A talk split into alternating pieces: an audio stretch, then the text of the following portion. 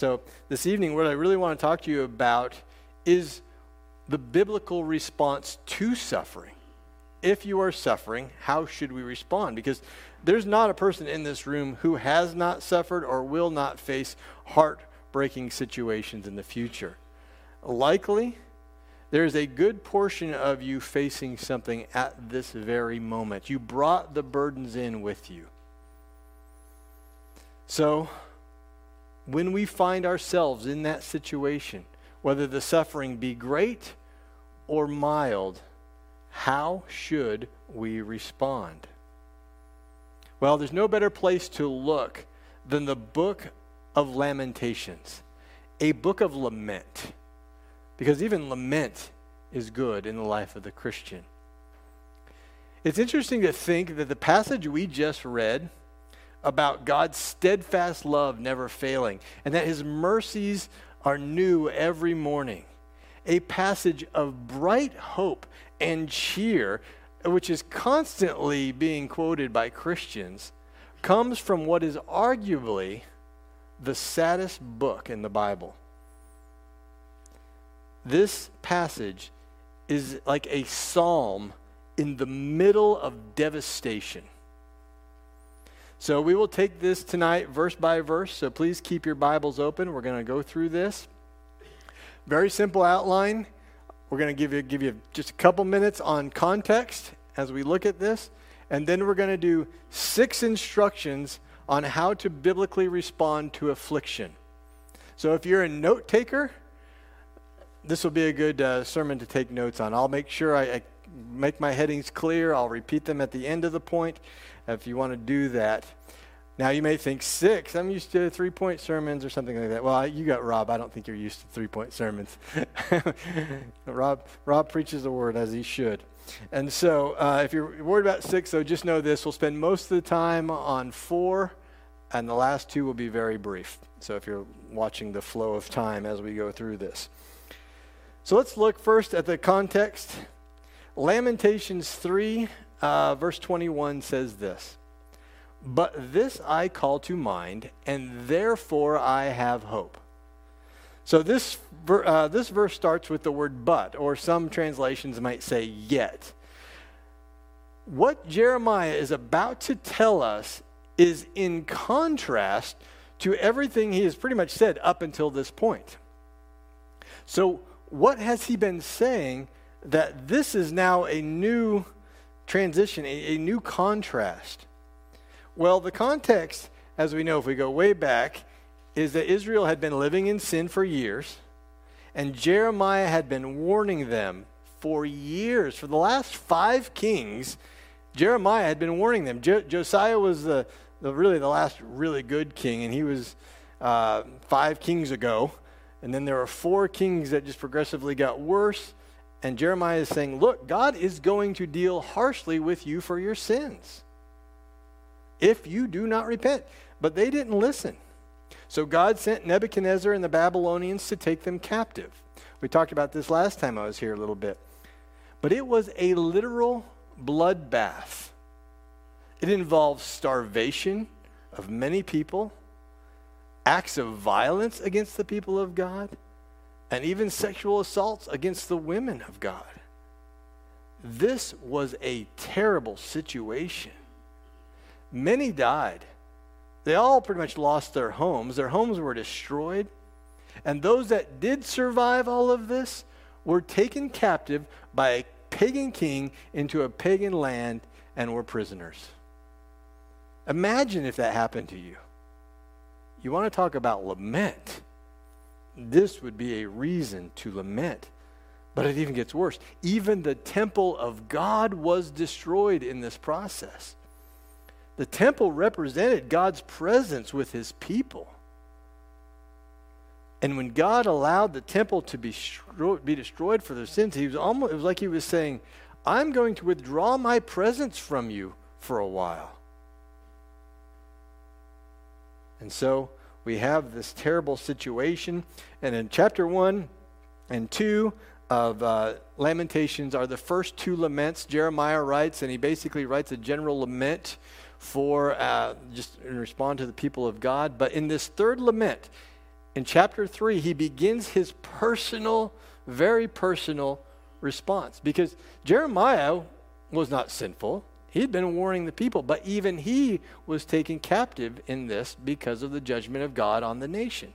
And in verse 1 of chapter 3, he says this I am the man who has seen affliction under the rod of his wrath. And so we have that. And then in jumping to verses 16, 17, and 18, he just gives a very quick synopsis here. He says, He has made my teeth grind on the gravel, and He has made me cower in ashes. My soul is bereft of peace. I have forgotten what happiness is. So I say, My endurance has perished, and so has my hope from the Lord. He is in such a terrible situation, he seems to have even forgotten the goodness of God. He has come to a point of virtual despair. And when this, this happens to us, right? You, you know God's good, God's good, God's good. All of a sudden we get hit by a trial, and sometimes we just go, What is going on? And we focus so much on the storm that we forget God is good. And we come to this moment where we feel like there's no hope for me. But the Holy Spirit, and, and that is sometimes God's uh, will to take us there because he's going to teach us something. So he takes us to this point where we feel like we have no hope because every support we've been trusting in, in the world has faded away. It has fallen short, it has failed. But in that moment, the Spirit enlivens our faith, and that is what's happening here in Jeremiah uh, to Jeremiah, verse 21. But this I call to mind, and therefore I have hope despite the fact that just a few minutes ago I, I didn't think I had any hope. The Lord is ministering to me. And so there's something stirring him, and this is where it gets good. So, if you're taking notes, we're going to go through this and we're going to try to uh, look at through uh, Jeremiah's teachings and through his example five things we should do when suffering hits our lives. Number one, the first thing we should do is recognize God's mercy in our suffering. Verse 22 says this The steadfast love of the Lord never ceases, His mercies never come to an end. No matter how dark it gets, even if even if it is God's own hands pressing down on us to chasten us for our sins, his steadfast love never ceases. So we need to recognize the mercy of God even doing what he's doing. And there's two ways we do that. The first and the minor point is this. Often if you are facing suffering, you will probably even notice mercies in the sufferings you have been given. You're not suffering as bad as you could. Perhaps you're suffering with cancer, but somehow the Lord has, has given you something in there to, the chemo's not affecting you as bad as it might, might affect somebody else. Or maybe there's something else. Maybe you're going through a legal problem because someone has come against you, but somehow the Lord has supplied you with attorneys who are going to stand for you without charge. Even in our sufferings, you see God's little hand of mercy, his, not his little hand, but little mercies coming through. So begin to recognize, even in your suffering, the mercies of God. But that's not the main point here, I don't think. The main point is remember this you're not getting what you deserve. The King James and the NIV render the latter part of this verse this way it says, It is because of the Lord's mercies that we are not consumed. As bad as it is, we have not been consumed by God. Remember this anything short of hell is mercy. This is Jeremiah's statement. And he wasn't even guilty of Israel's sins. But he knew, as bad as it was, he deserved even worse than what he was getting.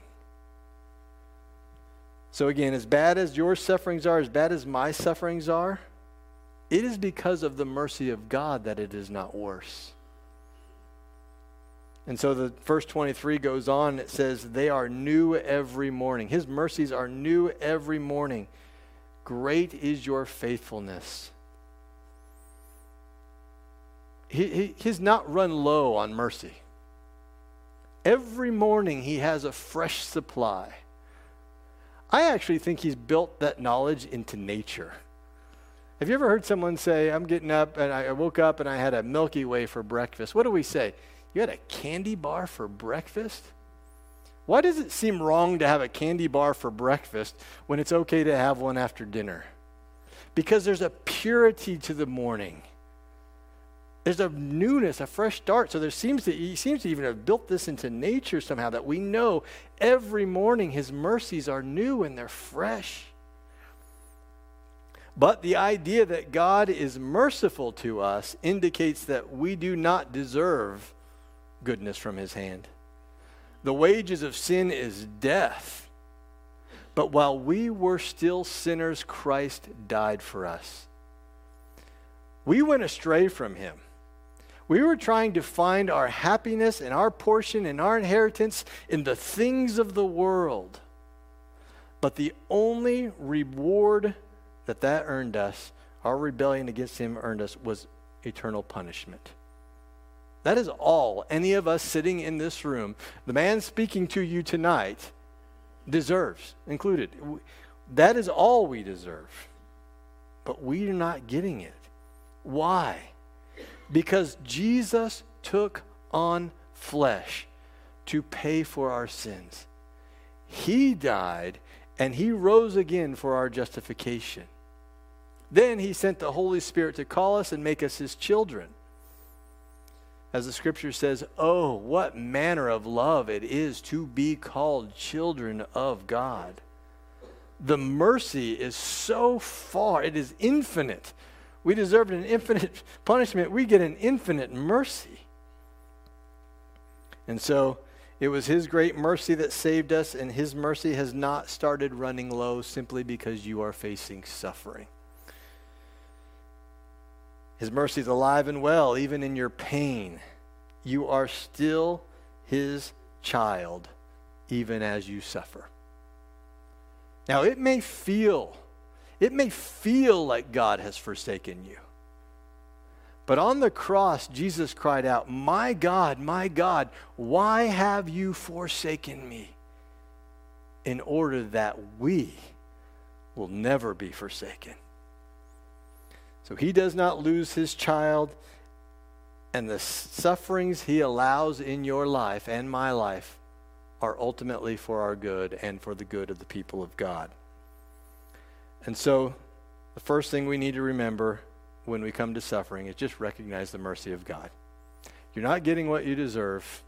And on top of that, He's giving you little mercies even in the suffering to support you. We'll get more into that as we go. So, what's the second thing we need to do when, we, when suffering comes our way? Number two is we need to make the Lord our portion. Look at verse 24. The Lord is my portion, says my soul. Therefore, I will hope in him. So, the second thing we must understand in affliction is that the Lord is all we need. He is our portion, He is our inheritance. Even if everything else fades away, we have everything we need in God. John Calvin says this He goes, We will not be able to stand firm in adversity unless we can be content with God alone. Here's the reason adversity so often rocks our world in ways we never expected is because we're not content in God alone. God has promised to give us everything we need, but why are we not content with that promise? Because what we really want are our wants. And so he allows us to go through this, but we need to learn to be content with God alone. If we don't understand to be content with God alone, we will fail when persecution comes our way. We will fail when false doctrine threatens us with not being liked because we're still looking for our hope and our portion in the things of the world. We've got to see God as everything we need. So, one of the good works that God is doing in our lives when affliction hits is He is putting us into a defining situation. Is God enough for you? And the way He often does that is He allows your earthly supports to crumble. The things you trust in the most are the ones He begins to show you their weakness. That's why affliction is different for every one of us. He knows exactly what we need, and He administers it precisely and in love. That's why one Southern preacher says, when God says tribulation into your life, He expects you to tribulate. he knows what He's doing. So often, when you talk to someone yeah, who said, who's faced a dark night of the soul, and I believe Rob has talked to you about some of that in some of the sermons he's done, I've noticed in the past, that they will teach you, or they'll tell you that during this time of affliction, this dark night of the soul, that they learned and they grew so much. They'll say things like, Oh, I was leaning too much on the things of the world for happiness. I was trying to build my own reputation instead of worrying about the glory of God. I wasn't trusting Christ like I should have been. And in my suffering, God was doing a work, breaking my sinful ties to the world. Not only is He showing us where our allegiance is not entirely to Him, He's turning our allegiance entirely to Him. He's doing a good work. The Puritans called uh, this sanctified affliction. But sanctified affliction seldom seems sanctified because when you're going through it, the first thing you do is you remember your sins. You remember all the times you've fallen short up until that point, and you begin to see that you have not been trusting God as you should have been, and you've not been leaning on Him as you had been, and you've been hoping in the eh, hoping in the things of the world instead of Him. So you begin to see all the dross coming to the surface, and you say, "This isn't sanctified affliction. I'm disgusting." but He is drawing the dross to the surface in order to wipe it away. And so the Lord is our portion. My friends, that just to be proclaimed to you today, the Lord is your portion. portion. Your entire world could fall apart, and that's okay if you have the Lord. Scripture says, What can separate us from the love of God? Shall tribulation? Shall distress? Shall persecution? famine, nakedness, danger, sword, and we could add a whole bunch to that sickness, cancer, lawsuits, uh, broken relationships. Nothing separates us from the love of the Lord. So, the second thing we need to remember in response to affliction is that God is your portion. Trust Him. He will be the one who can satisfy your soul. He's provided us with salvation. He's our righteousness, and He's our joy, even in suffering, and our strength in suffering, which kind of leads us to the next point. So, the third point we need to do when, when uh, affliction hits is we need to learn to wait. We need to learn to be patient under affliction. Verse 25 says, The Lord is good to those who wait for Him, to the soul who seeks Him. Our job in affliction I want that, I want that clear. Our job, our work, the thing we are supposed to do in affliction is wait patiently for the Lord. That means to trust His timing. Now, waiting always involves seeking the Lord, it involves crying out in lament. Lament is a godly thing, and we do not have enough of it in the evangelical church today. You ever want to read a great book on that? There's a great book called Dark Clouds, Deep Mercy The Role of Lament in the Christian Life. And so we need to also make our complaints known to, the, to God. Don't complain about God, but make sure the complaints are known. Speak them out. That's all involved in waiting. But again, our natural disposition is to try to gain the world. But if you gain the whole world, you can lose your soul. Suffering teaches us something different. It teaches us to endure in the opposite conditions, where we're losing the world but gaining our souls. And so we must learn to wait. As we wait, we're seeking Him, and He is good to those who seek Him. Again, you'll often notice little mercies in your suffering, not only in the, the affliction He has given you itself, but in the response to your prayers. He'll provide you with strength, He will be with you. I remember reading the biographies of David Brainerd or George Whitefield, They're both of them suffered with illnesses that they could barely stand up at times. They were so fatigued. And they would say, Lord, I need to preach.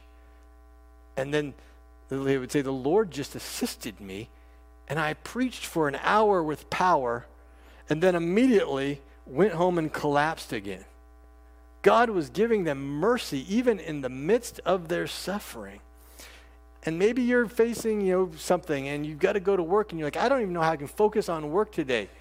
How am I going to handle this? How am I going to uh, handle, you know, raise my children when I'm in such a terrible spot? The Lord will give you those mercies. He'll provide you the strength. Wait on Him, because those that wait on Him shall mount up with wings as eagles. Now, Jeremiah explains further in verse 26. He says, It is good that one should wait quietly for the salvation of the Lord. Did you catch that? It's good that you shall wait quietly for the salvation of the Lord. Now, waiting's not easy. I mean, who here loves a waiting room? Those are the things you try to avoid at all possible cost because it involves time. It involves patience. And patience is contrary to our sinful passions. Those sinful passions that war against our soul. That's why it's a fruit of the Spirit. So Jeremiah is not saying, wait and expect an immediate result. He says, no, we're to bear the affliction for a time, as set by God, and we're to do it quietly. Quietly here means to wait in peace, in stillness, trust in God. That's what the phrase, you know, the scripture, be still and know that He is God. And this is the, what I really want to bring out in this verse. It is good. It is good to wait on the Lord. It is good to sit quietly under afflictions and wait for God, even when He seems absent. What does good mean here? Well, it means all the typical things. It means it is morally good that is our proper response. It also means it is good for us. It, he's doing something in us, but ultimately it means it is good according to God's will for your life. He wants you to do this. This is His plan for you. Why? Because He's teaching us endurance. You may be sitting here thinking, I'm failing because the Lord has laid me aside for a while with this sickness, or the Lord has laid me aside for a while with this trial I'm facing over here. I can't serve in the church, I can't do these other things. I'm not doing what I'm called to do. I'm failing. Well, according to this, you're not failing. If you're waiting on the Lord, you're doing what you're called to do at this moment you may be entirely fulfilling your calling as you wait patiently on the Lord. Why? Because he's training you in godliness. Moses was in the wilderness 40 years before he went back to, uh, God sent him back to Egypt to set the people free. That was 40 years of waiting. And so we are called to wait because he is doing his work. So, my challenge to you tonight, if you're like, this is hard, I don't know what's going on. Every day I wake up and the burden is just too heavy. I'm saying, keep doing the good work. You are doing a good work, it's pleasing to the Lord. I would say, Well done, good and faithful servant. Keep it up. This is your time to endure and exercise hope in a fallen world as you experience the fallen world. Hope right now in what you cannot see. You don't understand. He hasn't promised to tell you everything here, why he's doing everything he's doing. But he has told us in Romans chapter 5, verse 3, that we can rejoice in sufferings, knowing that suffering produces endurance, and endurance produces character, and character produces hope. And hope does not put us to shame because God's love has been poured out in our hearts through the Holy Spirit who has been given to us. God's love through the Holy Spirit is shining brightly in your hearts. And if you have endurance and if you have patience and you are enduring, it's because the Holy Spirit's at work in you. He's producing what you need. Now, this, what I'm talking about, the wait and the sit and just bear it, is not Stoicism. Stoicism is the philosophy that basically says life stinks, so learn to grin and bear it. That is not this. Why? Because we have already been told that we have a portion. Stoicism offers no portion. It just says life's a roller coaster, buckle up. We have something better. We know even through the roller coaster that God is good and it is all coming to a, a, the right end. So even if we have nothing in this world, He can satisfy our hearts. So the third response to suffering is to learn and wait. To learn to wait. Now, the fourth kind of goes along with it, but it comes down to this we need to learn to bear the yoke. Look at verse 27. It is good for a man that he bear the yoke in his youth. So, what is this yoke that Jeremiah is speaking of? Well, like an oxen guided by his master, we need to learn to let God determine the course of our lives. This is an act of submission to God. Now, the only way we can do this is if we know that the Lord is our portion and our source of true happiness. We've come to the point where we say, You can guide my life as you please in two different ways. When we came to Christ, we said, Christ, you are Lord. I will obey your commands to the best of my ability. When I read in Scripture that I'm supposed to live in a way, I need to submit to those commands. But it also is a yoke in another way. It is to say, I also trust you with the circumstances you bring into my life. Job said it well. He said, Shall you accept good from God and not trouble? The Lord is sovereign, He is working. And so, this yoke, in a sense, is to relinquish all our demands on God that He do as we wish. Instead, we trust His way. So, we are to bear His yoke, even when it involves suffering. So, this is the yoke we are called to bear.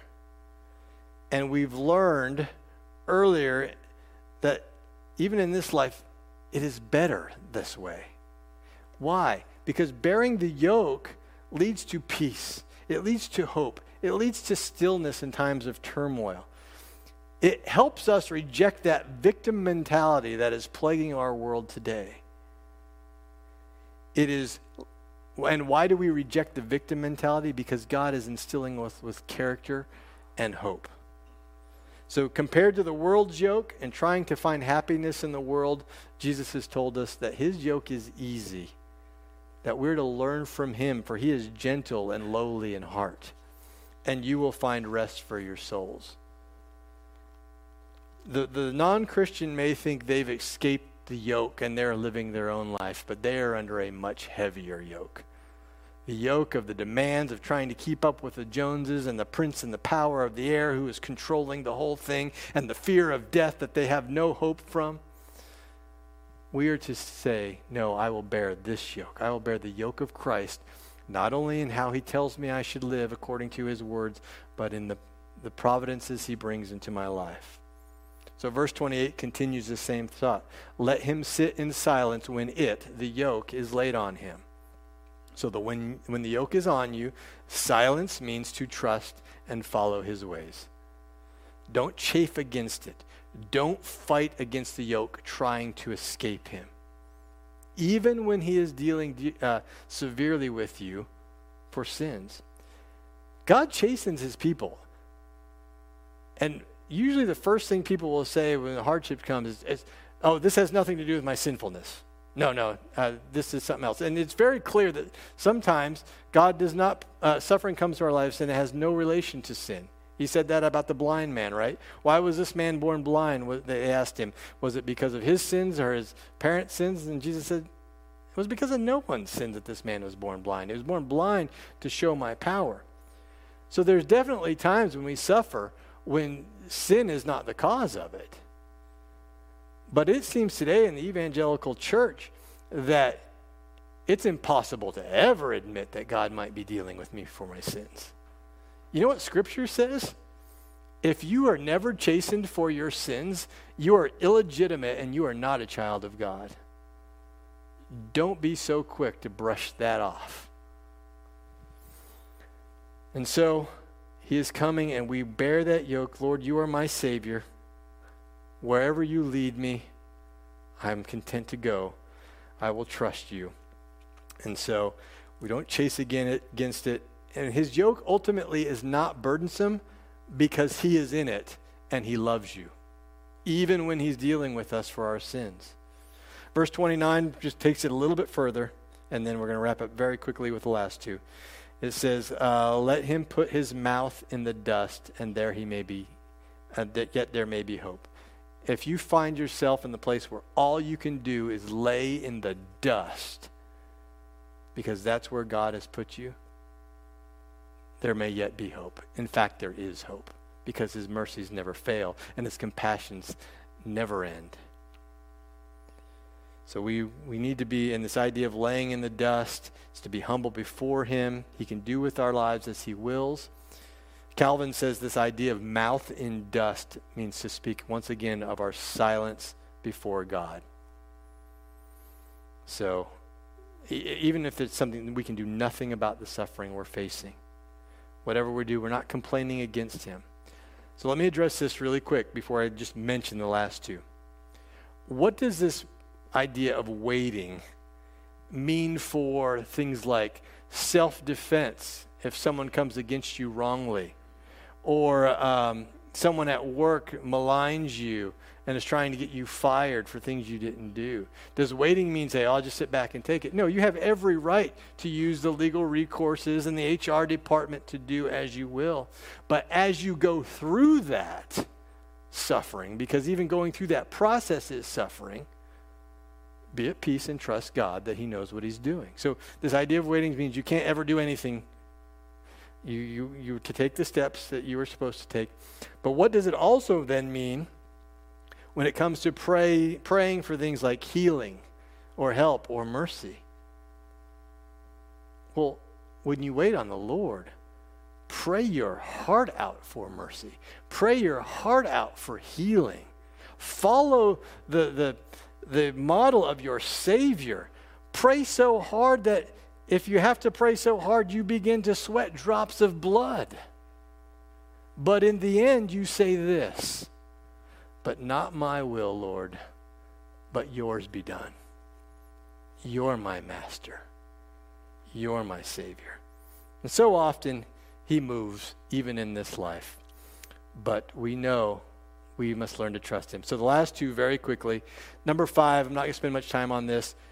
Recognize the sovereignty of God even when others are sinning against you.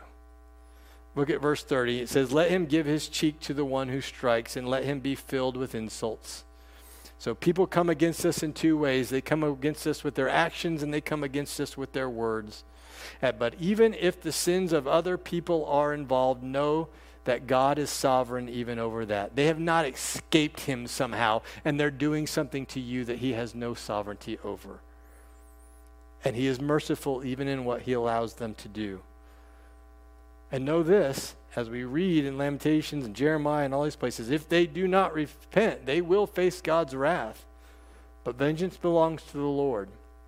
And so, whether their actions or words are against you, trust God and know He is still sovereign. Last one, two sentences on this. Remember your sufferings are temporary. Number six, remember your sufferings are temporary. Verse 31 For the Lord will not cast off forever. All of this is temporary. All of your sufferings. Often in this life, He will move and set you free. You know this. You've been Christians for years, most of you. And I said this before once, but you're still here because you survived all those trials because the Lord put his hand on you and pulled you out. But every single one of us here will one day face a trial that will take our lives, whether it's an illness or an accident or something.